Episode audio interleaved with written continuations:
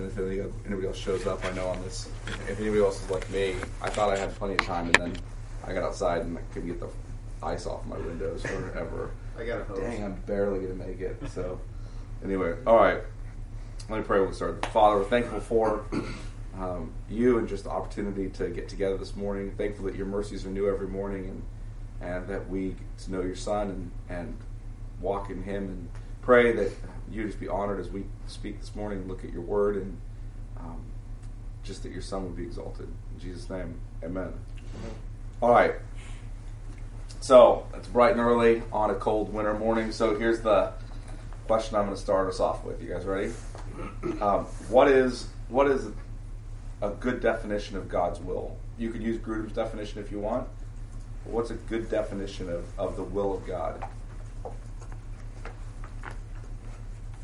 Anyone?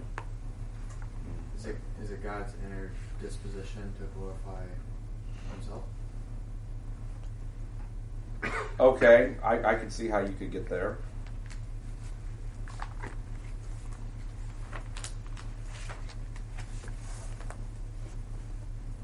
Anybody else?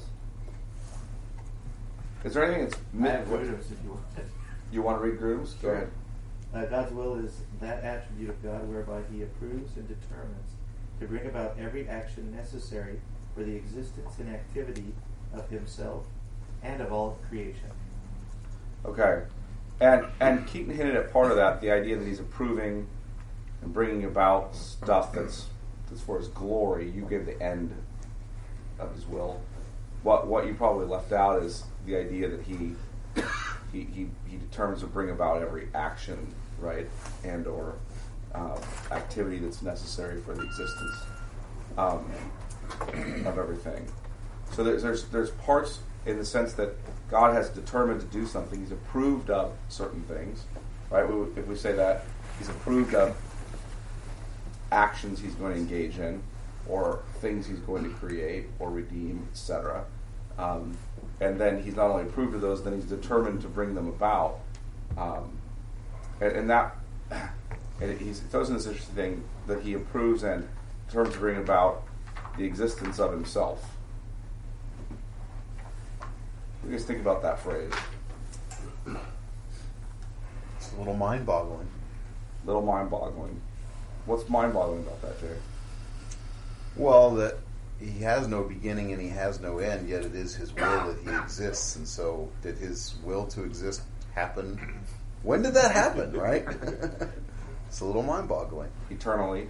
Yeah. Exactly. Right. about when when you're So it happened in eternity past, right?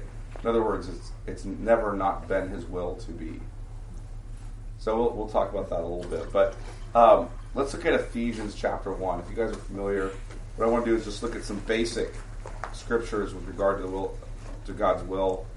Uh, I remember I read this chapter at a local Christian high school. Oh. There's only one, huh? and uh, anyway, um, I, I read this chapter and and they had to have a staff meeting after I read it. No, no lie, they had a staff meeting to determine whether or not I had crossed over the bound boundaries doctrinally, because they don't take any doctrinal stances, you know, intentionally one way on Calvinism, Arminianism, losing your salvation knowledge. You guys are familiar with that kind of a Yeah. so anyway, they weren't going to take any stances. So all I did is read this chapter. That's it. Just read it. Read it, and they had that whole staff meeting. He's the Calvinist. So anyway, then I had come in and argued for Calvinism. All I did was read Ephesians one. That was kind of funny to me. But look, look, look with me, at verse three of Ephesians one and following. Blessed be the God and Father of our Lord Jesus Christ who has blessed us with Christ in every spiritual with, with every spiritual blessing in the heavenly places. So he's praising the Father in a sense because he's and the Son because he's blessed us in Christ with every spiritual blessing, even as he chose us in him before the foundation of the world that we should be holy and blameless before him. In love he predestined us for adoption through Jesus Christ according to the purpose of his will. So Paul's talking about divine election, which um, God has elected a people from before the foundation of the world. He's making it very clear that that's been the case. And then he's going on and saying that he did that according to the purpose of his will, right? Whatever the purpose of his will is, whatever he decides to bring about, approves of. That's what he's done it according to that purpose. And then getting to Keaton's point, the praise of his glorious grace, right? He's done that for the praise of his own own glory. Because with which he's blessed us in the beloved, that's Jesus. In him we have redemption through his blood, the forgiveness of our trespasses according to the riches of his grace, which he lavished upon us in all wisdom and insight, making known to us the mystery of his will, according to his purpose, which he set forth in Christ as a plan for the fullness of time to unite all things in himself, things in heaven and things on earth. Now, what's the mystery of his will? Anybody know? That word mystery is thrown out. What's a mystery? The Gentiles are included in his salvation. Okay. That, that that might be the answer. But what biblically, when they use the word mystery, what do they mean? What's the, what's the definition of that term? Gospel? Not not not exactly, but Is you're, it- you're is it getting that. Jews are, are Well- they Gentiles are accepted into the kingdom? That's what Jay just said. About something which hasn't been revealed. Yeah. Okay. So it's something that has not previously been revealed, right? So if it's a mystery in the Old Testament, that doesn't mean it's not there, but it's not crystal clear. It's like veiled. It's veiled. You know, so you would say what's in the Old Testament concealed is in the New Testament revealed, right? So it's there in some sense, but you don't see the full picture of it until the mystery is revealed. Um, he doesn't by mystery. He doesn't mean something like, "Oh, it's a paradox. We don't understand it. It's a mystery." That's not what he's talking about here, right? By mystery means there's something God hadn't revealed pri- prior that He's now revealed to us. So now He has revealed to it, it to us, and He's going to drive at that more. But if you notice, making known to us the mystery of His will according to His purpose, which He set forth in Christ, is the plan for the fullness of time to unite all things Himself, things in heaven and things on earth. So He's uniting all things to Himself. That's things in heaven things on earth. That's part of the mystery, which then gets played out in chapter 2 of Ephesians and chapter 3 of Ephesians as Gentile inclusion. Right? The Gentiles are included um, with Israel in the um, in the plan of salvation in this sense. You guys follow that? Okay. And I don't have time to get into all that, but he's saying that's part of his will. His will is Gentile inclusion. Okay, so that plays into his will. So we're hearing parts. He's got this desire to elect people into salvation, part of his will. Desire to, you know, include Gentiles in that, part of his will. Okay, so now we're going to get into a more a more full word there. In Him, verse eleven, we have obtained an inheritance, having been predestined according to the purpose of Him. Now it's going to be a more sweeping statement about Him, the purpose of Him who works all things according to the counsel of His will. So what's what's Paul saying here about God? He makes it happen. Yeah. So he's saying something very specific about him, isn't he? He's going on from he's elected you to salvation, and he's you know revealing the mystery of his will with Gentile inclusion. He's moving on from that, and now he's making a very a very specific statement about God's character, isn't he, or who God is, is in his being. He's one who does what works all things according to the purpose of his will. That's who he is, right? He's the God who does that. Um, so, how many things does he work according to the purpose of his will? All. All of them. People love to throw around the word "all" in the Bible, except when it comes to these things, right? so, uh, he works all things according to the counsel of his will. Let, let me show you a couple other passages just to just to drive this home a little bit. Look at Acts chapter four, and we're going to look at. Um, Acts chapter 2 a little bit later, but I'm going to look at Acts 4.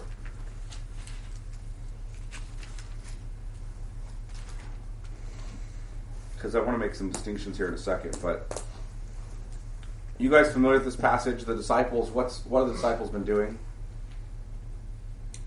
Preaching. Preaching. Preaching, and what is the how, how what kind of response have they been getting? Thousands coming to the church. Thousands coming to faith, and then how are the religious leaders feeling about that? Not particularly happy, right? And so they bring him in and say, you know, listen, you're not allowed to do that anymore. We forbid you. Don't speak in his name. And what are the, what's the response of the disciples? Praise. Well, yeah, but before that, Oh, they say, well, you determine whether it's right, whether we listen to you or to God. yeah, yeah, we can listen to man or we can listen to God, right? We're going to listen to God, which is a, a rhetorical question. They ought to know the answer to, right? They don't answer it. They- You just know what the answer is. We're going to listen to God. They go on and they leave, and after they've been warned not to say anything, um, they had been in prison for a little bit, and then they got out. And if you look at verse twenty-three, when they were when they were released, they went to their friends and reported what the chief priests and the elders had said to them. And when they heard it, now this is interesting. Don't, mind you, what did the chief priests and the elders say to them? What are they reporting to the church? What did the chief priests and elders tell them? Not to speak in the name of Christ. Do not talk about Jesus, or else, right? We'll imprison you, we'll beat you, we'll kill you. Okay? Now that's not good news, right? You wouldn't think.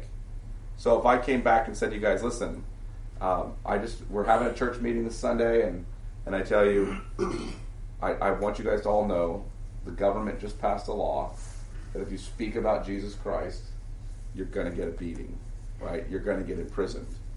And I'm, I'm delivering that news to you. I wonder if our response would be the same as this, verse 24. And when they heard it, they lifted their voices together to God and said, Sovereign Lord, which is a redundancy, incidentally, right? Who made the heaven and the earth and the sea and everything in them. So, what, what's the first thing he just emphasizes? What are the first thing they just say about God? Is pray, they're, they're, they're praying to God. What do they say first? You're in control of everything. Okay, you're the sovereign Lord, which means that if you're the Lord, you already are in charge, right? And if you're the sovereign Lord, now we're just being redundant, right? We're saying you you you have control over everything. And then what does he then what do they do?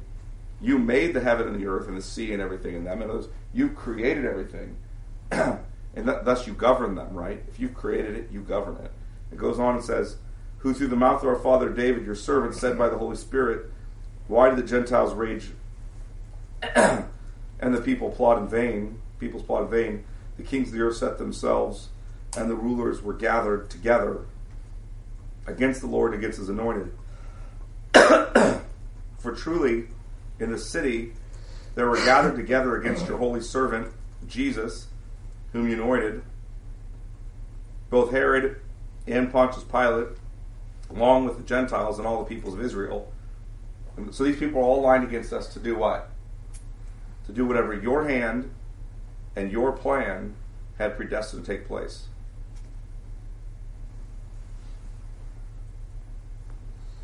What do they? What do what do the Gentiles or and the Jewish leaders in this case just do? God's will. They did God's will. Ever stop think about that? they just basically passed a law in a sense saying you can't talk about Jesus. And they killed Jesus. They killed Jesus. Right? So they're going back and they're saying, okay, they've just told us we can't talk about Jesus. Now we're going to pray, Sovereign Lord, you created everything. You told us these kind of days were going to come. You actually, um, we actually saw that they already killed Jesus, right? And they killed Jesus according to your plan and according to your will. They did that. So they're doing this according to your will as well. They go on. And now, Lord, look upon their threats and grant to your servants to continue to speak your word with all boldness, while you stretch out your hand to heal, and signs and wonders are performed in the name of your holy servant Jesus. And when they prayed, the place in which they were gathered together was shaken. They were all filled with the Holy Spirit and continued to speak the word of God with boldness. Um, let's hope that we would respond this way under similar circumstances. Um, what's in, what's quite interesting though is that they root this whole thing. They're in the midst of suffering, persecution, and they return to what? In the midst of that, what what doctrine do they return to? God's sovereignty, and particularly it, with regard to His will. Nothing is outside of the will of God, right? Not just His rule in that sense, but nothing nothing's outside of His will. He's He's determined all these things that are taking place. It's, it's interesting because if you look back at Acts chapter two, and we'll come back to this verse, but I'll show you this again. If you look at verse 22, men of Israel, hear these words. Jesus of Nazareth, a man attested to you by God with mighty works and wonders and signs that God did through him in your midst, as you yourselves know, this Jesus, now catch this, this Jesus delivered up according to the definite plan and foreknowledge of God, you crucified and killed by the hands of lawless men. So who delivered Jesus up to be killed? God. God. And who killed him? Men. Right? It was God's definite plan that he be delivered up to be killed. If people don't stop and think about that, and what does it say about the will of God?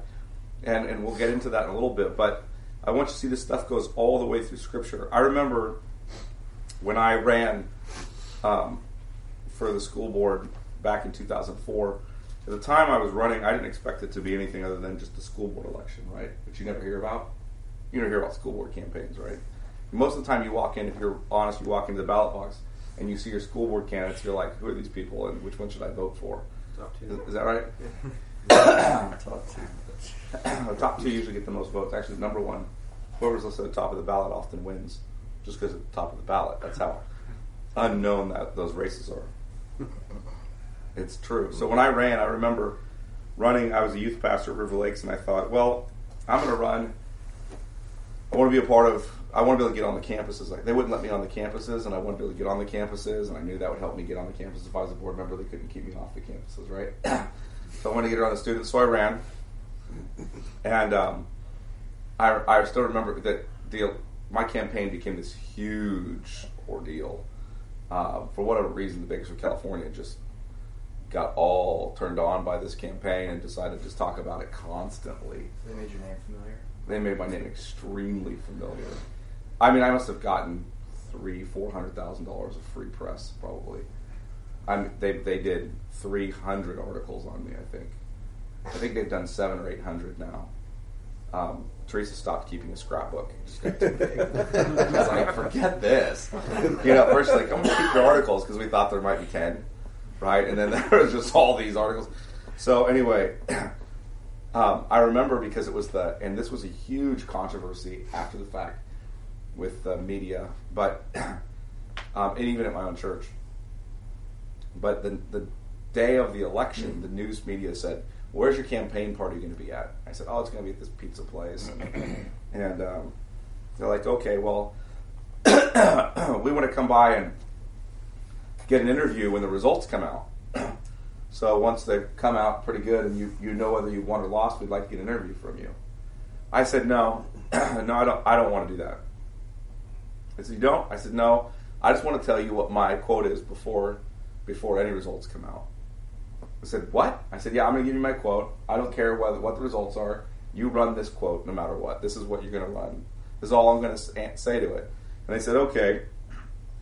And it came from Daniel chapter four if you look there, um, um,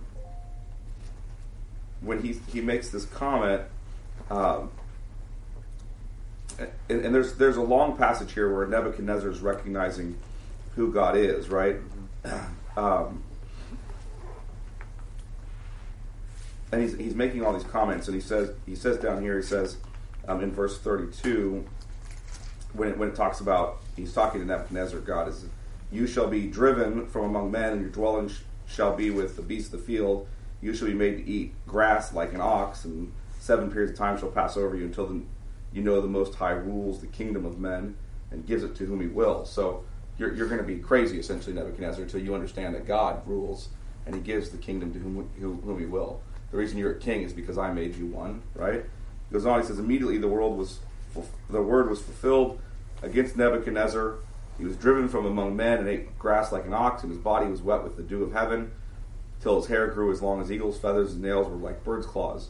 And then Nebuchadnezzar comes in and testifies. At the end of the days, I, Nebuchadnezzar, lifted my eyes to heaven, and my reason returned to me, and I blessed the Most High, and praised and honored him who lives forever. For his dominion is an everlasting dominion, and his kingdom endures from generation to generation. All inhabitants of the earth are accounted as nothing, and he does according to his will among the host of heavens and among the inhabitants of the earth, and none can stay his hand or say to him, What have you done? At the same time, my reason returned to me, and for, and for the glory of my kingdom, my majesty and splendor returned to me. My counselors and my Lord sought me, and I was, I was established in my kingdom, and still more greatness was added to me. Now I, Nebuchadnezzar, praise and extol and honor the kingdom of heaven, for all his works are right, and all his ways are just, and those who walk in pride, in pride he is able to humble. And so, um, coming out of that passage, I had taken a quote um, in which I had said um, something very simply, which was, which was it was coming out of that, and, and also if you look at Daniel chapter two, go back there real quickly to verse twenty, tying these two ideas together. Daniel's going to praise God. He says, Daniel answered and said, "Blessed be the name of God forever and ever, to whom belong wisdom and might. He changes times and seasons. He removes kings and sets up kings. He gives wisdom to the wise and knowledge to those who have understanding." He reveals deep, deep and hidden things. He knows what's in the darkness, and the light dwells in him. To you, O God of my fathers, I give thanks and praise, for you have given me wisdom and might, and have made, now made known to me what we asked of you, for you have made known to us the king's matter. So you have this praise where essentially in both this part of Daniel, chapter 2, chapter 4, what's, what's Daniel's focus? and Nebuchadnezzar's focus. What's the focus in both of these places? God's sovereignty. God's sovereignty. God makes known His will. Yep, and he sets up his kings, and he tears down his kings according to his will, right, for his purpose. So I said, here's my quote. I told him this. All praise and honor goes to Jesus Christ, for he sets up kings and he deposes them. He sets up leaders and he deposes them. And they were like, Really? I said, Yep, that's it. Win or lose. So if you lose, you think God sets up the rulers and the leaders? Yep. So you mean God chose somebody else besides you? Uh huh. And and if you win, then God chose you? Right. Either way, I don't care, win or lose. I don't want to say this after I win, because if I win and I say this, people will go, oh, he's saying it's God's. Right? Of course, they print it without the context that I said either way. Vegas wins, and what does he say? God sets up leaders, and them, right? You know, you know how that goes, and then there's all this controversy. Although it's still true, and there were all these letters of the editor. What does this guy think he is? And you know that whole thing happened. But uh, that was the context in which it was done. Because what am I focusing on? That, and then if you come into Romans 13, that God, there's no leader among men who hasn't been appointed by God, right? In other words, God is sovereign over all things. He's working His will all the time. And you either believe that or you don't. so, let's talk about some categories of will. What is an, what is what does Grudem mean, and other theologians, frankly, when they say God's necessary will? I, uh, is it the same thing as uh, what they call God's secret will? Nope. We'll get to that. We actually get to that. Two other categories of those, but necessary and free will of God. What do we mean by the necessary will of God and the free will of God? Necessarily, he, he has to exist. Okay, so he necessarily has to exist. He can't will himself to not exist. Right? It's a necessary will. What what would what would be something else that's necessary? He necessarily has to will this way. To good? Well, he can't. Yeah, he's good, so he can't. He can't will prior counter to himself, right? To his own character, for his own plans and purposes. For example, what is something that we're told about God? God cannot lie. So can he make a decision to tell a lie? You guys follow that? Okay. There are things God's bound by. He's bound by his own character and being. Right? So people say, can God do anything? No, God can't do anything. God can't lie. Right? God can't commit immorality. God can't cease loving. God can't avoid being just. Right? God can't do anything there. He's bound by his own character Yeah. and being. He can do all his holy will. Yeah, what he can do is all his holy will. That's exactly right. His children's that children's catechism. Yeah, that's in the children's catechism actually.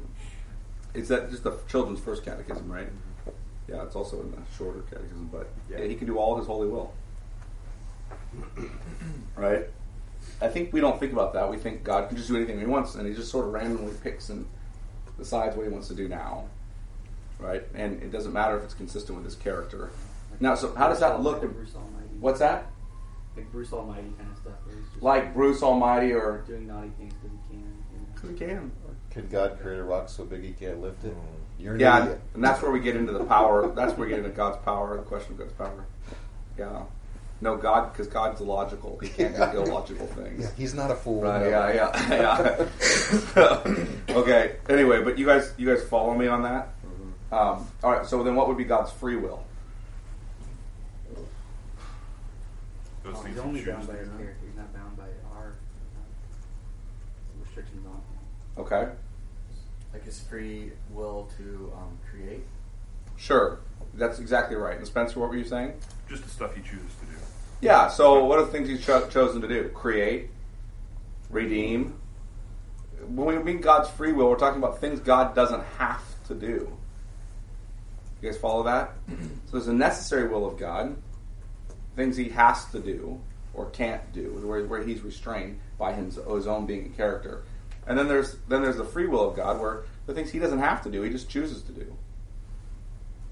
Yes, sir. I think Calvin might have touched on this, but he talked about God's um, gracious character, the, that attribute of his graciousness Right. that was like eternally dormant before creation. So would would I don't know what you think about that, but would he have to create in that sense if he were to sort of fulfill his gracious nature? No. It, we call them latent characteristics. Like, Yeah, like justice. He's always been just. He's always been gracious. Does he have to exercise grace and justice? No, not unless he has sinful creatures to do it, right? But he chooses to. He, he wants to display those things about himself. All right. Um, so, so when we talk about, um, when we speak about God's will, right, we're generally talking about what? We generally talk about what, is pe- what do people talk about when they talk about God's will? What do they generally talk about? It's free will. it's free will. Okay, it's free will, but but I mean, what what what what, what pe- Oh. even even beyond that, simpler than that, people are saying, "What do you think about the necessary free will of God?" Okay, that's not generally what you hear being conversed. What is God able to do or not able to do? Or what are they generally when the category of discussion of God's will comes up? What are most people bringing up? The law. What's God want me to do? What God will be talking Well, about the law. They're, this job or this woman or this. okay, most dating people are asking, relationship. "What does God want me to do with this job or this woman or this relationship?" Or What chair is it? Which what? Which chair to sit in in some Place cases. park in. Does he want me to turn left or right at this corner? Sometimes when there's tragedy or something really good that happens, people talk about this. This Yeah, yeah. Connecticut. What happened here, the Connecticut thing? Um, the one senator speaking truthfully, but very unfortunately, a can- senatorial candidate, when he talked about rape and he said it's God's will. And it's like, oh, dude, what a great way to talk about it publicly. It's so stupid. But anyway, the uh, theologically right, Mhm. but not particularly helpful in political dialogue. It didn't qualify it well at all. Yeah, no, it's yeah, it's not God's revealed will in the sense that God doesn't want those kinds of things to happen. He certainly commands against them, but he, he just didn't speak about it very well or helpfully. But people are talking about God's secret will. You guys ever heard that phrase? Um, Keaton used it, or his will of decree. What does God decide to do? They're, they're wanting to, and most of the time, people are wanting to know that They're they're really practicing a subtle form of divination, right? I want to find out what the future holds. So I want to be in the center of God's will. Now, when people say the center, being in the center of God's will, do they mean? You guys heard that phrase, by the way? Yeah. Do they mean, man, I want to be holy? What do they generally mean? I want what I They want, want to be blessed. everybody I want to be in a position to be blessed. Yeah, I want what I want. I want everybody to be happy about it, including God. I want to be blessed. I'm in the center of God's will. I don't want to, you know, there's all these women out there, and I could marry any of them. And it's not that they aren't all good, but I want God's best for me. You guys heard that phrase? Yeah. And this woman would be God's best for me Best life now.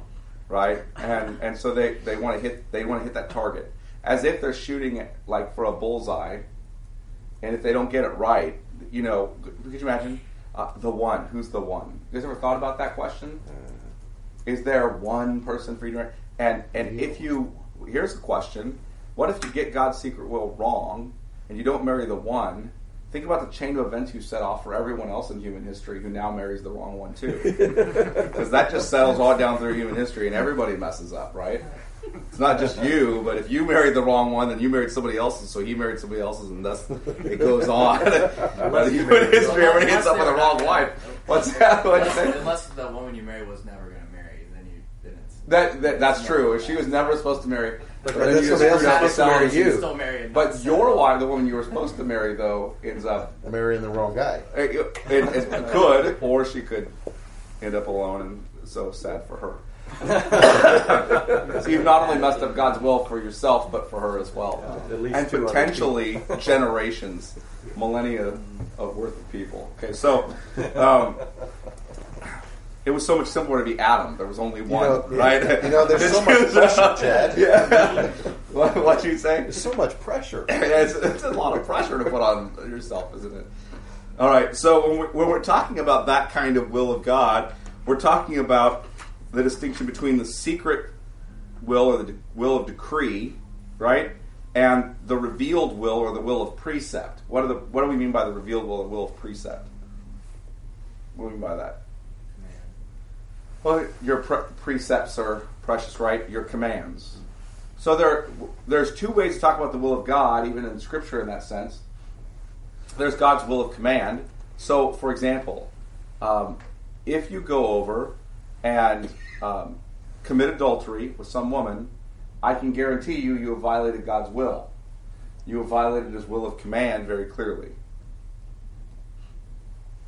In that sense, you violated His will of decree, or not His will of decree, but His will of command. You guys follow me? Or His His preceptive is what people will call it will. You violated that. Now here's the question: Have you violated his secret or will of decree?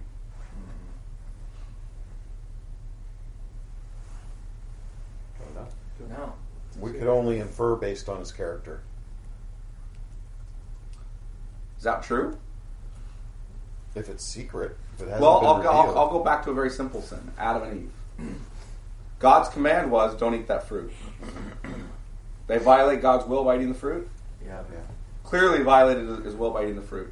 His will of command or precept. Did they violate His will of decree? No. No, they didn't mess up his plan. Well, all of history is, I mean, the secret will is revealed once it's made history, right? I mean, Once it happens, Yeah. So what you're saying is it's not possible to violate his will of decree because he's sovereign. It's not possible. It's impossible to violate his will of decree. Um, because he's God. Okay, so let me let me think about this. When we talk about the will of decree, we're talking about details of life that he doesn't tell us. Right? So this is the will of God that always comes to pass. So let, let me look at let me show you a specific verse to give you the breakdown of of this kind of when I talk about two different kinds of God, you know, forms of God's will. Look at Deuteronomy chapter twenty nine.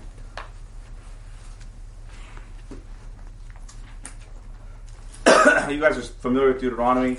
Moses is telling the second law, Second right? telling law. Second telling the law. Chapter what? Um, chapter 29 and verse 29. He makes this very clear statement. He says, The secret things belong to the Lord, our God, but the things that are revealed belong to us and to our children forever, that we may do all the words of this law. So, how does he define the things that are revealed there? There's two things about them. What are they? They, they belong to us, and what's the other one? Secret ones belong to the Lord. Well, just but just about the the will of God here, as far as the revealed will. We're supposed to do them. Well, yeah, and that they are the law. They're they're what they they're. He's defining them by. You, you know you've kept the revealed will because you do all the words of this law. He's revealed to you His words, and when you keep His words, you're doing His will. That that makes sense. That's been revealed. These are the things that have been revealed. Those belong to you. Do those. And then there's these other things. What are those? What are these other things? The secret things. Who do they belong to? God. God, and not you. So don't worry about it. Yeah, yeah. Well, so here's the question I have coming out of that. Um, what are we responsible for? Thing, the things revealed. things that are revealed. It's what we're responsible for, right? Um, what what what are we not responsible for? The things not revealed. The things that are not revealed, secret things. It's pretty simple, isn't it? You want to find out if you're doing God's will? What are you responsible to do? Follow His word. It almost seems like um like a hierarchy of his wills, because like you have the necessary, and then you have the free will, and then you have the the secret will, but then the revealed will is almost like used um, like, like a utility, like it's in his secret will that he uses these means. Okay. So, so what is that? What are the implications for that for the Christian life? If the secret things belong to Him, and the revealed things belong to us, what's the implication for life? We need to Takes a lot of pressure off. Revealed will. I mean, You- So good. Say, say- go ahead. we just need to, we need to focus on what is playing before us, Yeah. His word, you know, and not get so nutted up over what's above our pay grade. And, you know, Yeah. I think about myself, you know, or I think about people come to my office and they like, I don't know what I'm supposed to do, and I'm like, well, how are you living while you're doing whatever you're doing? you know what I mean? And I'm trying to preach that to myself too. hmm You know, it's like, should I live here or should I work here, or should I, you know, do this or that? Should I go to this church or that church? You know, these sort of common things. I, you know, what's more important is, you know, am I am I focusing on what God's made plain to me, which is how how I'm to live, how I'm to lead, how I'm to, you know, my character and things like that. You know. Yeah. Kevin, what were you going to say? Oh, I just said it takes a lot of pressure and angst away from, especially young men. Especially young men. The Maybe older you get, the less you worry Maybe about it, right? You know, isn't that true? yeah. You're like, I already made my decisions. They're going to come home to roost the rest of my life. So here I am, right? But when you're young, you're like, I haven't screwed it up yet. So what am I going to do? Uh. I, yeah, it's true. The older you get, the less you worry about these things. But when you're a young man, you're really concerned. And we live in a culture, incidentally, that makes it very difficult because you have young men, you know, contemplating which, you know, what job, what's my career in life going to be? Exactly. And I want to make sure I have God's will for my career, right? And which woman am I going to marry? I want to make sure I have God's will for the woman I marry. Now, listen, what we haven't ever stopped to consider is that's a very unique problem to have. Why is that a unique problem? To have options. That's a unique problem. You can go back to America 200 years ago and ask the average guy in the average rural community working on the farm or working as a as a you know where his, he's, he's, his dad's a farmer or his dad's a blacksmith or his dad's you ask that kid what what's God's will for your life career wise what's he going to look at you and say Huh? huh? what I want to eat. yeah It's a career. my dad's a farmer I'm going to be a farmer. I'm going to be a farmer there's no angst over that I'm going to be a farmer God's will for me is that I'm holy right and I farm I marry my cousin. And wait, and, and the woman I'm going to marry, what woman are you going to marry? Hopefully, Well, her will. because she's the furthest removed cousin in the current town, right? Yeah. So I'm marrying her. I don't have a lot of options here, right? And maybe she'll have all her teeth. Yeah, yeah, exactly. She's got good bones. Yeah, yeah. So you guys understand? It's a completely different culture where, where you can you can live in different cities, different countries, different states. You can meet women all across the world. You can, you know, I mean, it's just all these options available. And now Christian men are trying to figure out what to do with it, and they don't want to miss God's will, and so they have all this angst, right? And they don't need to worry about that. It, just from what we've talked about right now, it just seems like there should be comfort because if you understand what he is at his core, he can't change, that it's a goodness, Yeah. then then you don't need to know the secret. You don't. You don't need to know.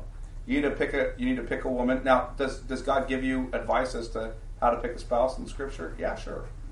He'll tell you which one. He just gives you some wisdom. Though. You know things like You know, you don't get yoked together with unbelievers. And you say, well, that's not specifically a marriage passage. It's not, but it still applies. the principle applies. You don't want to get in that kind of covenant with an unbeliever. Okay?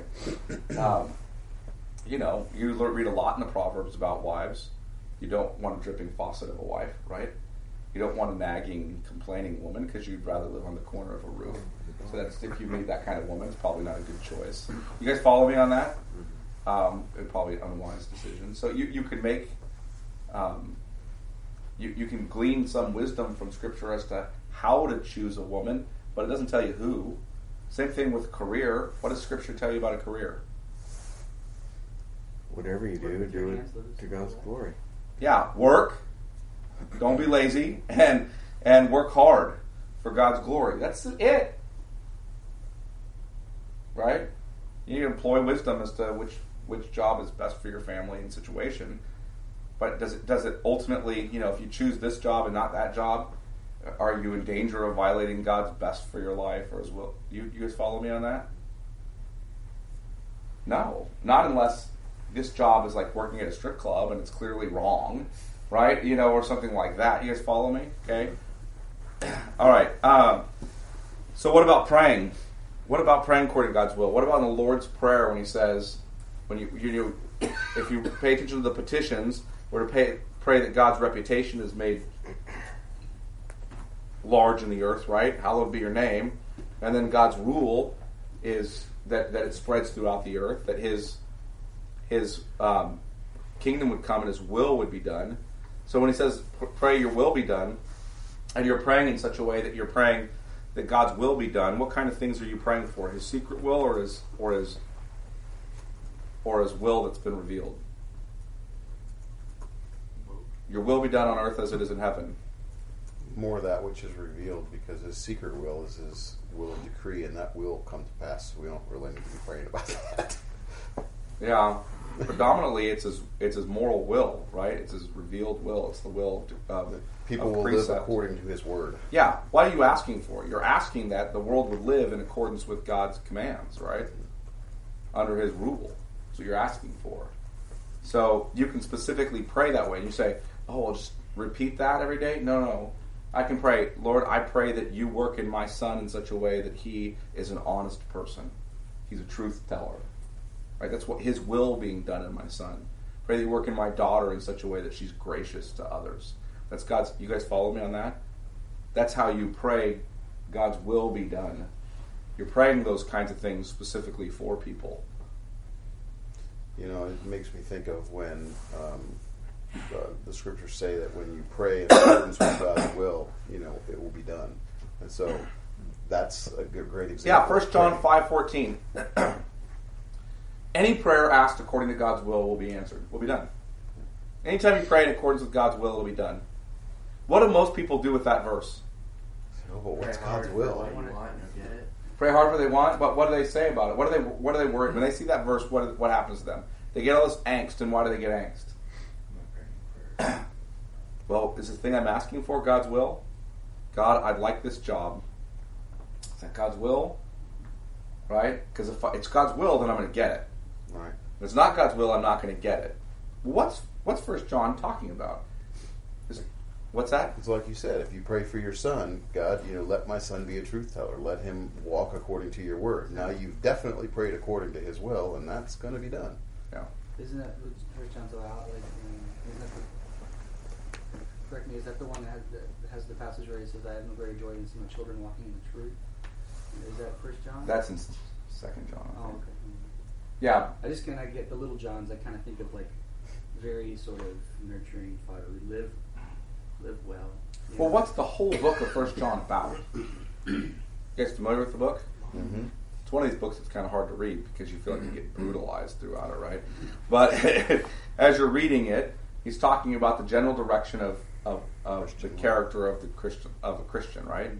Now people say, oh, if you, you know, and he's talking he's talking about more than that, but but one of the things you see repeated over and over is this is what a Christian looks like, right?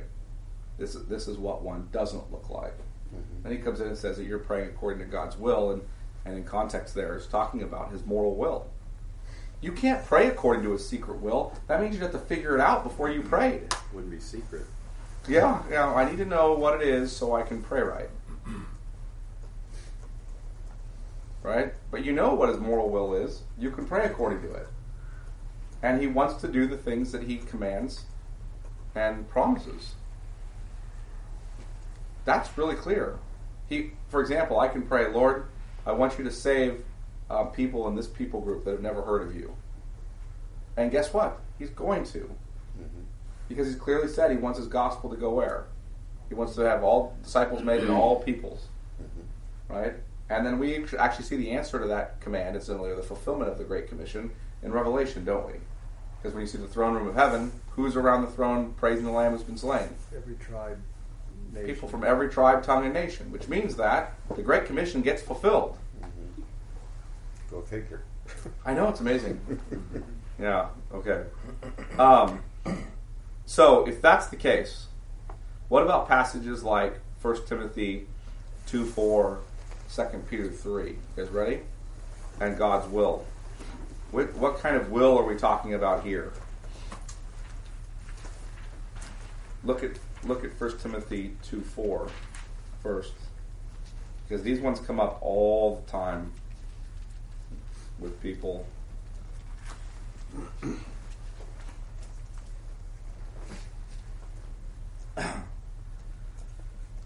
First of all, then I urge that supplications, prayers, intercessions, and thanks. I'll start in verse 1. And thanksgivings be made for all people, for kings and all who are in high positions, that we may lead a peaceful and quiet life, godly and dignifying in every way. This is good, and it's pleasing in the sight of God our Savior, who desires all people to be saved and to come to a knowledge of the truth. Okay, that word desires is the word thelo, which means I, I will. Okay, so he wills all men to be saved, come to knowledge of the truth, right? All people to be saved, come to knowledge of the truth. What kind of will are we talking about there? Revealed will. Is revealed will. Just like Jesus commands, you know, uh, everyone to repent and believe. That's a commandment. Goes out to everyone. Yeah, it's it's it's command. It's it's what he wants. It's what he's revealed to us. It's no secret, by the way, that God wants all people to be saved and come to knowledge of the truth.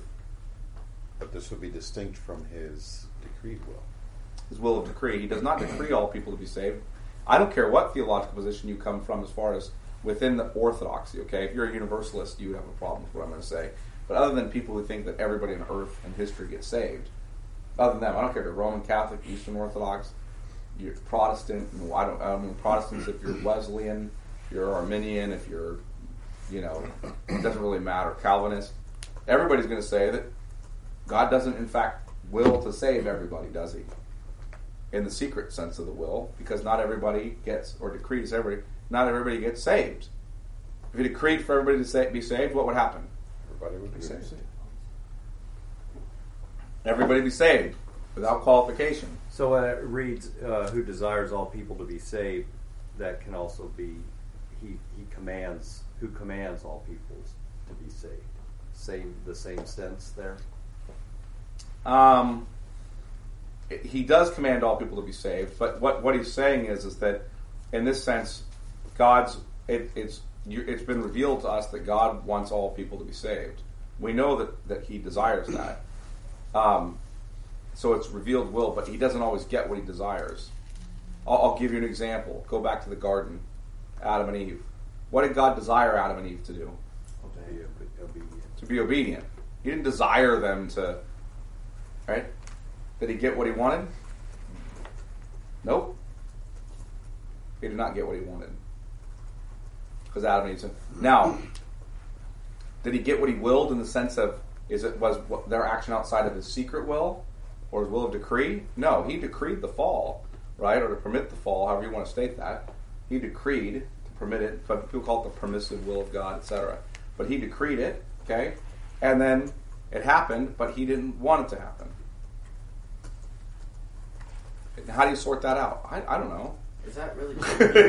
What's that? What'd you say? Do theologians make a distinction between like the, the desires of God and the will of God? That seems like a very complicated relationship. Um, well, yes, only in that, that everything that's revealed is his desire. In, as far as the commands, You, he command he, he he he he wills you to, in that sense, to keep all of his commands. Do you? So, well, there would have to be a suppressing of his desires, I would think, in order to carry about his secret will, his decrees. Unless those are his desires too, and he has two desires operating, that would make sense. Yeah, but you're you're getting a little bit further in there. So you're trying to sort it all out. No, no, you can't. That's what I meant. I just don't. Yeah. Yeah. Okay, so look at Second Peter three as well.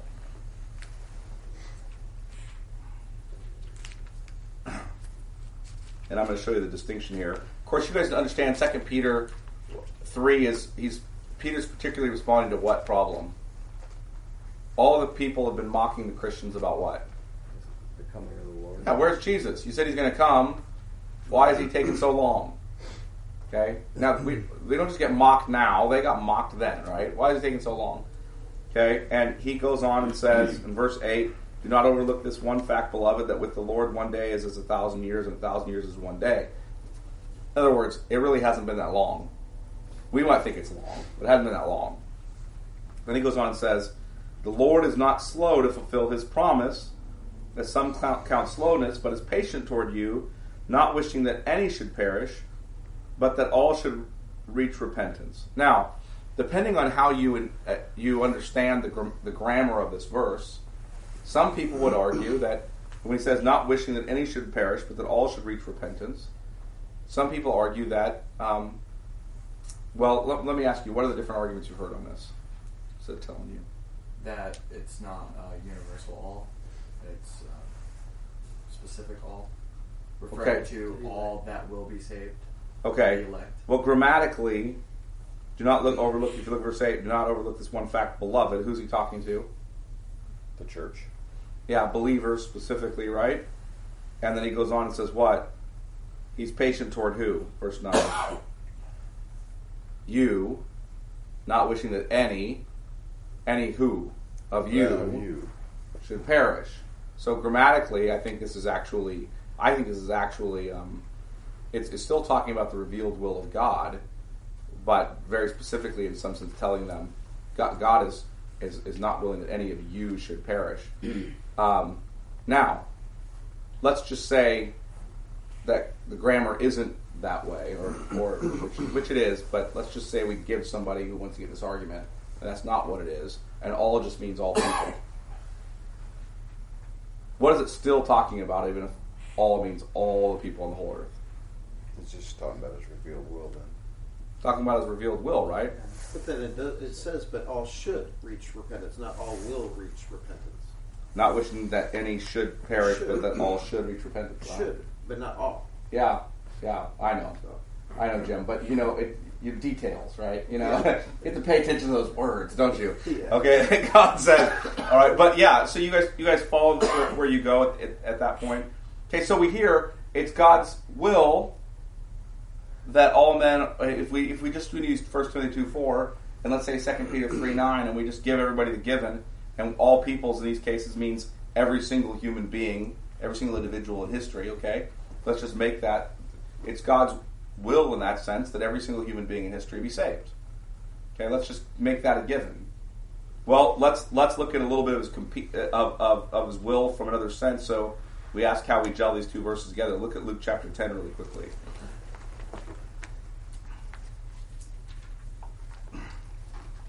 You're going to see God's will again. Where are we going? Luke 10, verse 21. In that same hour, he, that being Jesus, rejoiced in the Holy Spirit and said, I thank you, Father, Lord of heaven and earth. Now, Jesus is about to thank the who? The Father, who's what? Lord of heaven and earth. That means he's sovereign over all things, right?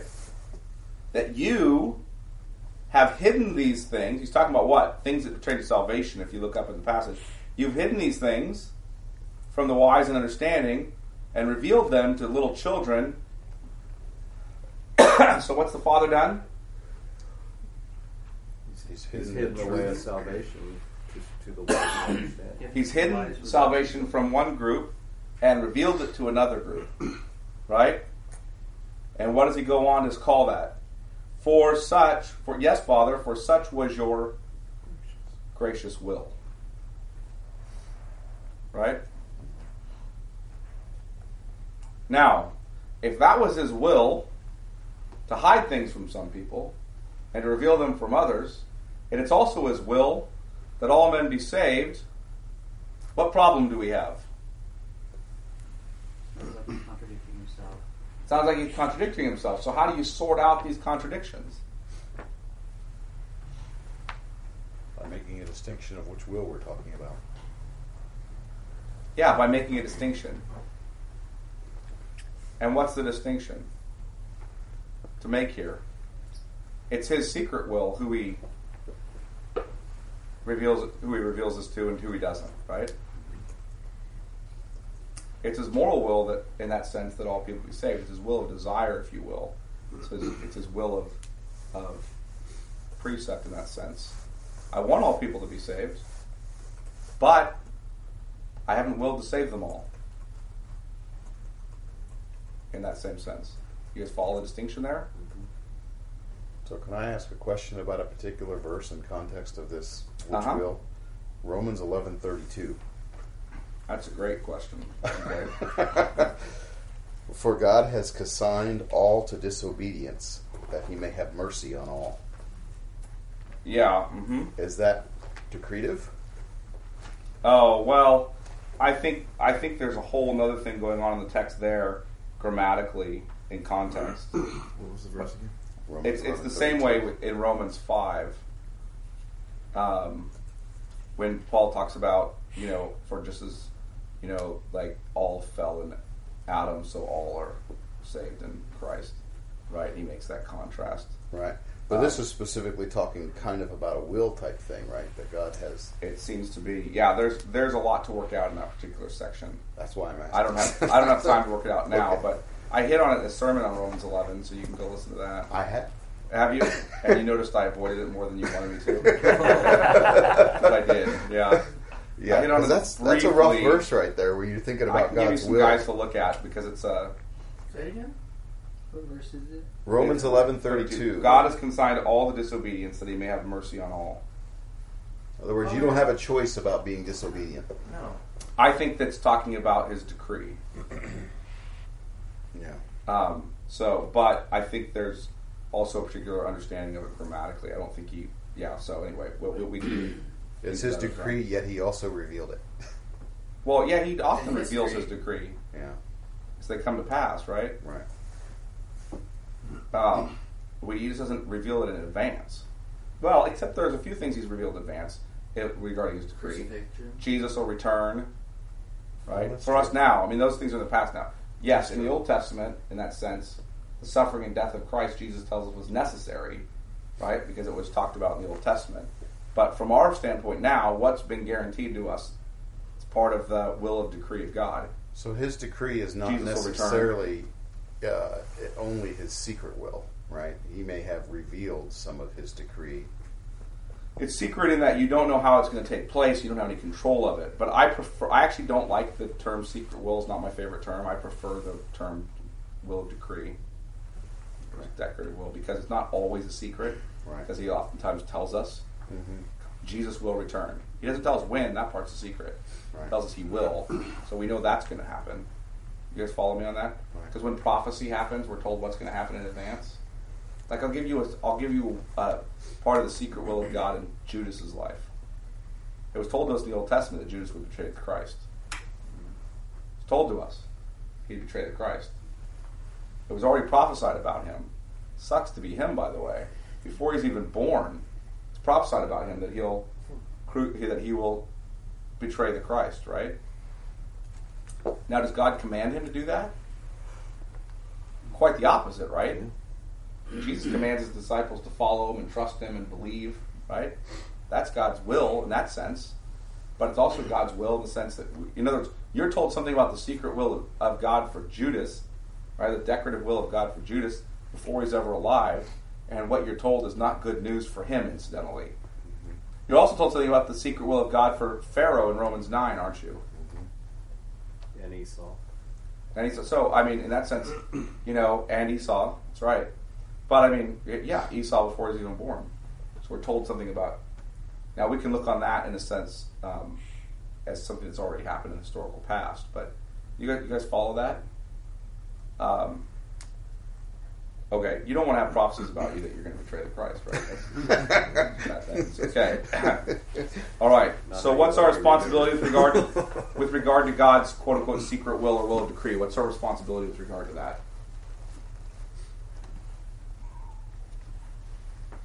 Uh, nothing. Don't look into Don't it sweat too it. deep. I'll tell you what it is: humility, trust.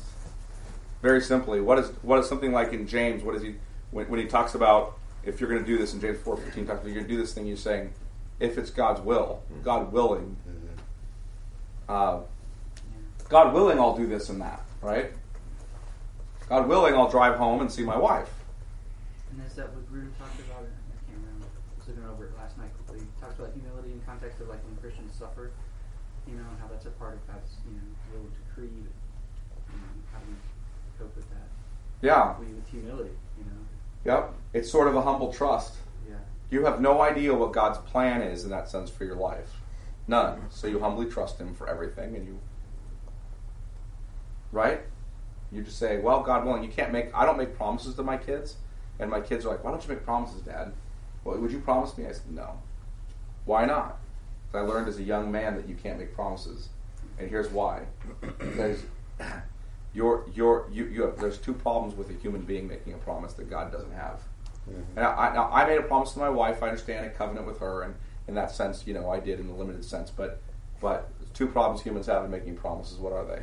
We die. Power. One, we have no control over whether we live or die. So we, have, we don't. We, we lack the power to keep them. And what's the other one? We lack the knowledge of what. Well, we lack the moral consistency, yeah. Mm. Right? To necessarily be trustworthy when we make a promise. That's what Um, that's what struck me in reading the chapter about God's will and how He has to do everything that He says that He will do according to His nature and Mhm. how just He is with keeping it. And I was thinking about how little of what we actually say we'll do ever happens. So we, we about ninety percent of everything we say or even think in our own will we doesn't ever happen. So it's it's like we're so opposite of Him in that respect. But Yep. And there's two ways for us to not keep promises, right? We make a promise and we just don't keep it. Or we make a promise and we're unable to keep it, right? And God doesn't fall down in either of those regards. Um, so, um, Genesis 50, for example, when we're talking about Joseph's brothers selling him into slavery, what does Joseph later tell them about him? About it? You meant this evil. Yeah, you meant it for evil, but God meant it for good. So we're told something about God's secret will there and how we respond to it. We respond to it, and this is coming into suffering, something like Romans eight twenty eight, which ties in nicely with Genesis fifty verse twenty. Just God, you meant it for evil, but God meant it for good. Romans eight twenty eight.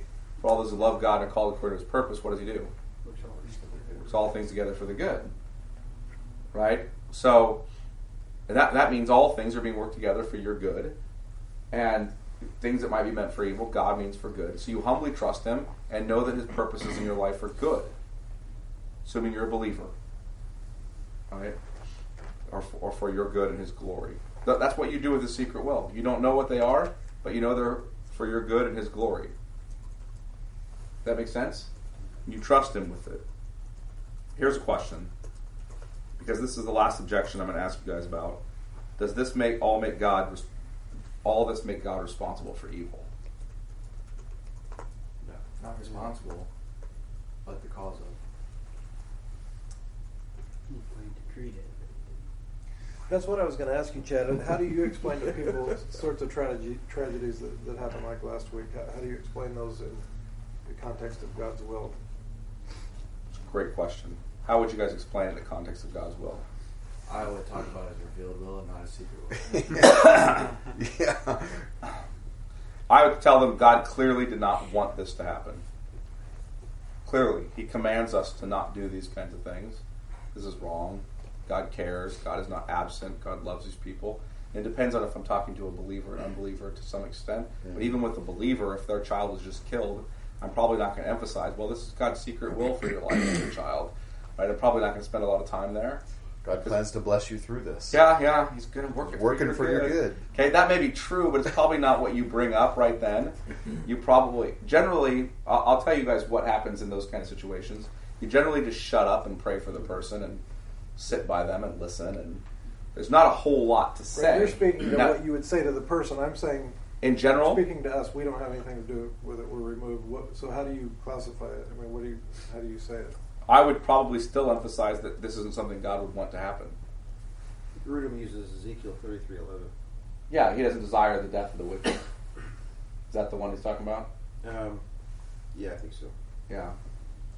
Um, but is, is that what he's referring to? He might be referring to that. He might be referring to some another one. But Yeah. but yeah, how, how do I explain it? Well, I mean, I did some on my sermon on Sunday briefly.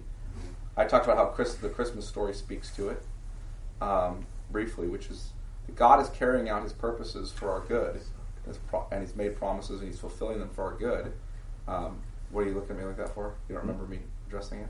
No, no, no. Oh, okay. I didn't think did I did I did I not say this? I'm pretty sure I did. He's looking like yeah. So I was thinking maybe I didn't say it. I, I planned to say it. Did I say this? That yeah. Okay. Podcast. Yeah, it was terrible. Yeah, and I talked about you know, uh, and, and to some extent when you look at something like the manger, right, the cross looms behind, right, that. But then if you go down and the, the babies are all killed by Herod, that I'm not saying that that bad things don't happen. They do all the time. Evil happens all the time. Yeah, I guess on one hand, that is God's will being played out because He says the days will grow evil and men will have evil desires and all these things. You know, He tells about all the tragedy that will happen on earth. So I, I, I just God's in control of all things. He's working for His good. These things are horrible. He wouldn't want them. And just as a nutshell, He wouldn't want them. Um, but they've happened for a purpose, and we just need to trust Him. Um, I don't. I don't understand it all. I, I'm okay saying that. I don't understand how God can both. Guys, and I'm just gonna get right down to it. I don't understand how God can both will or decree the fall of Adam and Eve because He does, right? and and you, he stop and think about it. He decreed your election before the foundation of the earth to be saved by the blood of Christ before the foundation of the earth.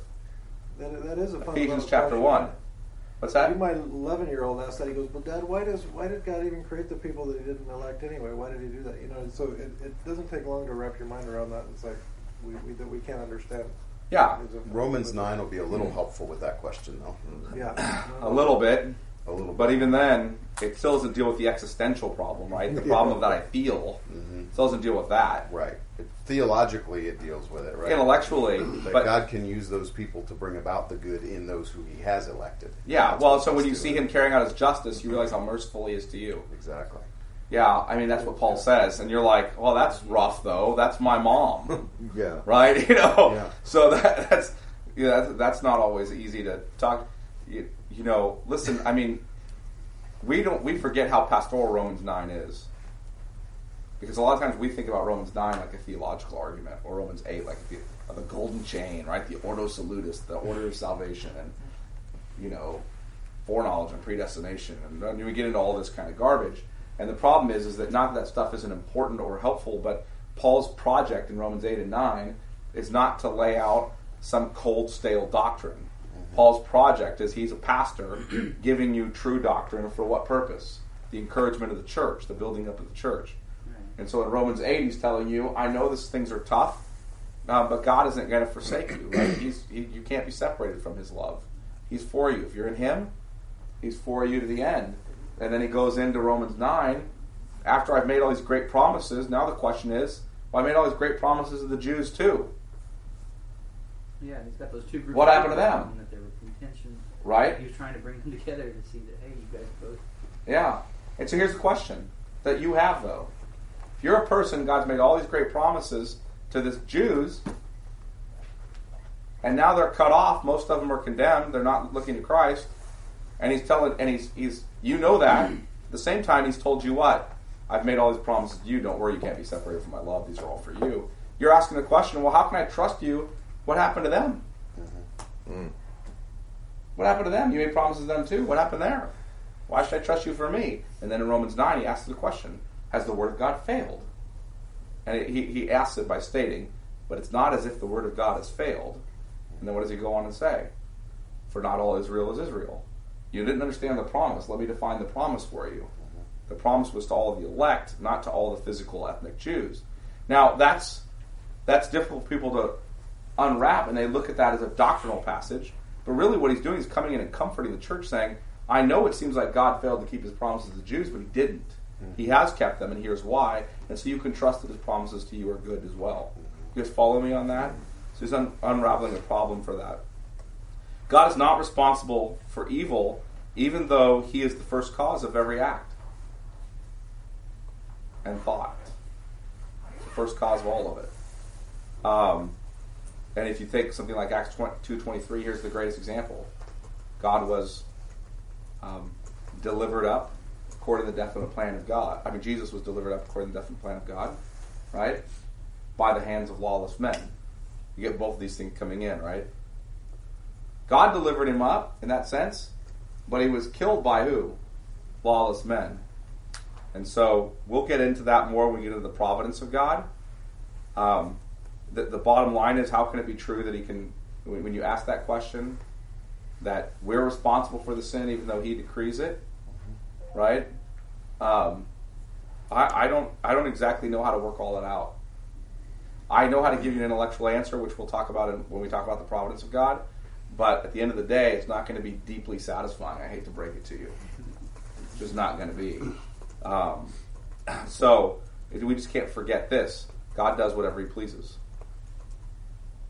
He's God and I'm not, and He does whatever He pleases. Psalm one fifteen three says that. Um, so we, we just can't get forget that. Daniel four thirty five. Nebuchadnezzar says God does whatever He pleases. Nebuchadnezzar doesn't even sit around and ask, "Why did you make me crazy?"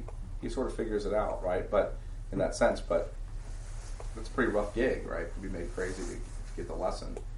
Um, he just says God does whatever He pleases, and I think we have to be okay with that. You, at some point, you have to decide He's God, I'm not, and He does what He pleases. Exactly. Right? I don't always have to understand it. Um, but it's probably not the first thing you bring out when somebody's just had their child killed. Well, God does whatever He pleases. right? Chew on that one this week. Okay, that's just not the way to approach it. Um, you can tell people God knows what He's doing, right? He loves you, and okay. So, all right, let me pray. Father, thankful for you, and it's time to get together and get in your word some and talk about your will. Pray that you would help us to be people who rest in your sovereign hands and trust you in all that you do, and Father, you help us be people who walk according to the will that you have you clearly revealed to us. That we would walk in wisdom that we would walk according to your commands, that we would be holy as your Son is holy and as you are holy. That you would do that work in us by the power of your Holy Spirit. In Jesus' name, amen. All right, guys, we don't, I'll, I'll get you a calendar. We don't meet next week, obviously. Um, so I'll get you a calendar beyond that, okay? But yeah, nobody will. It's like it's like a day, a couple days after We Christmas. just put the calendar on the thing. Everybody. Yeah, no, no, that's what I'm saying. I'll put it up on CCB on the Church Community Builder. So if you're not on our Church Community Builder thing, make sure Jay has your information so you can be. Brian, are you Actually, on did you guys guys log in or through the website? I did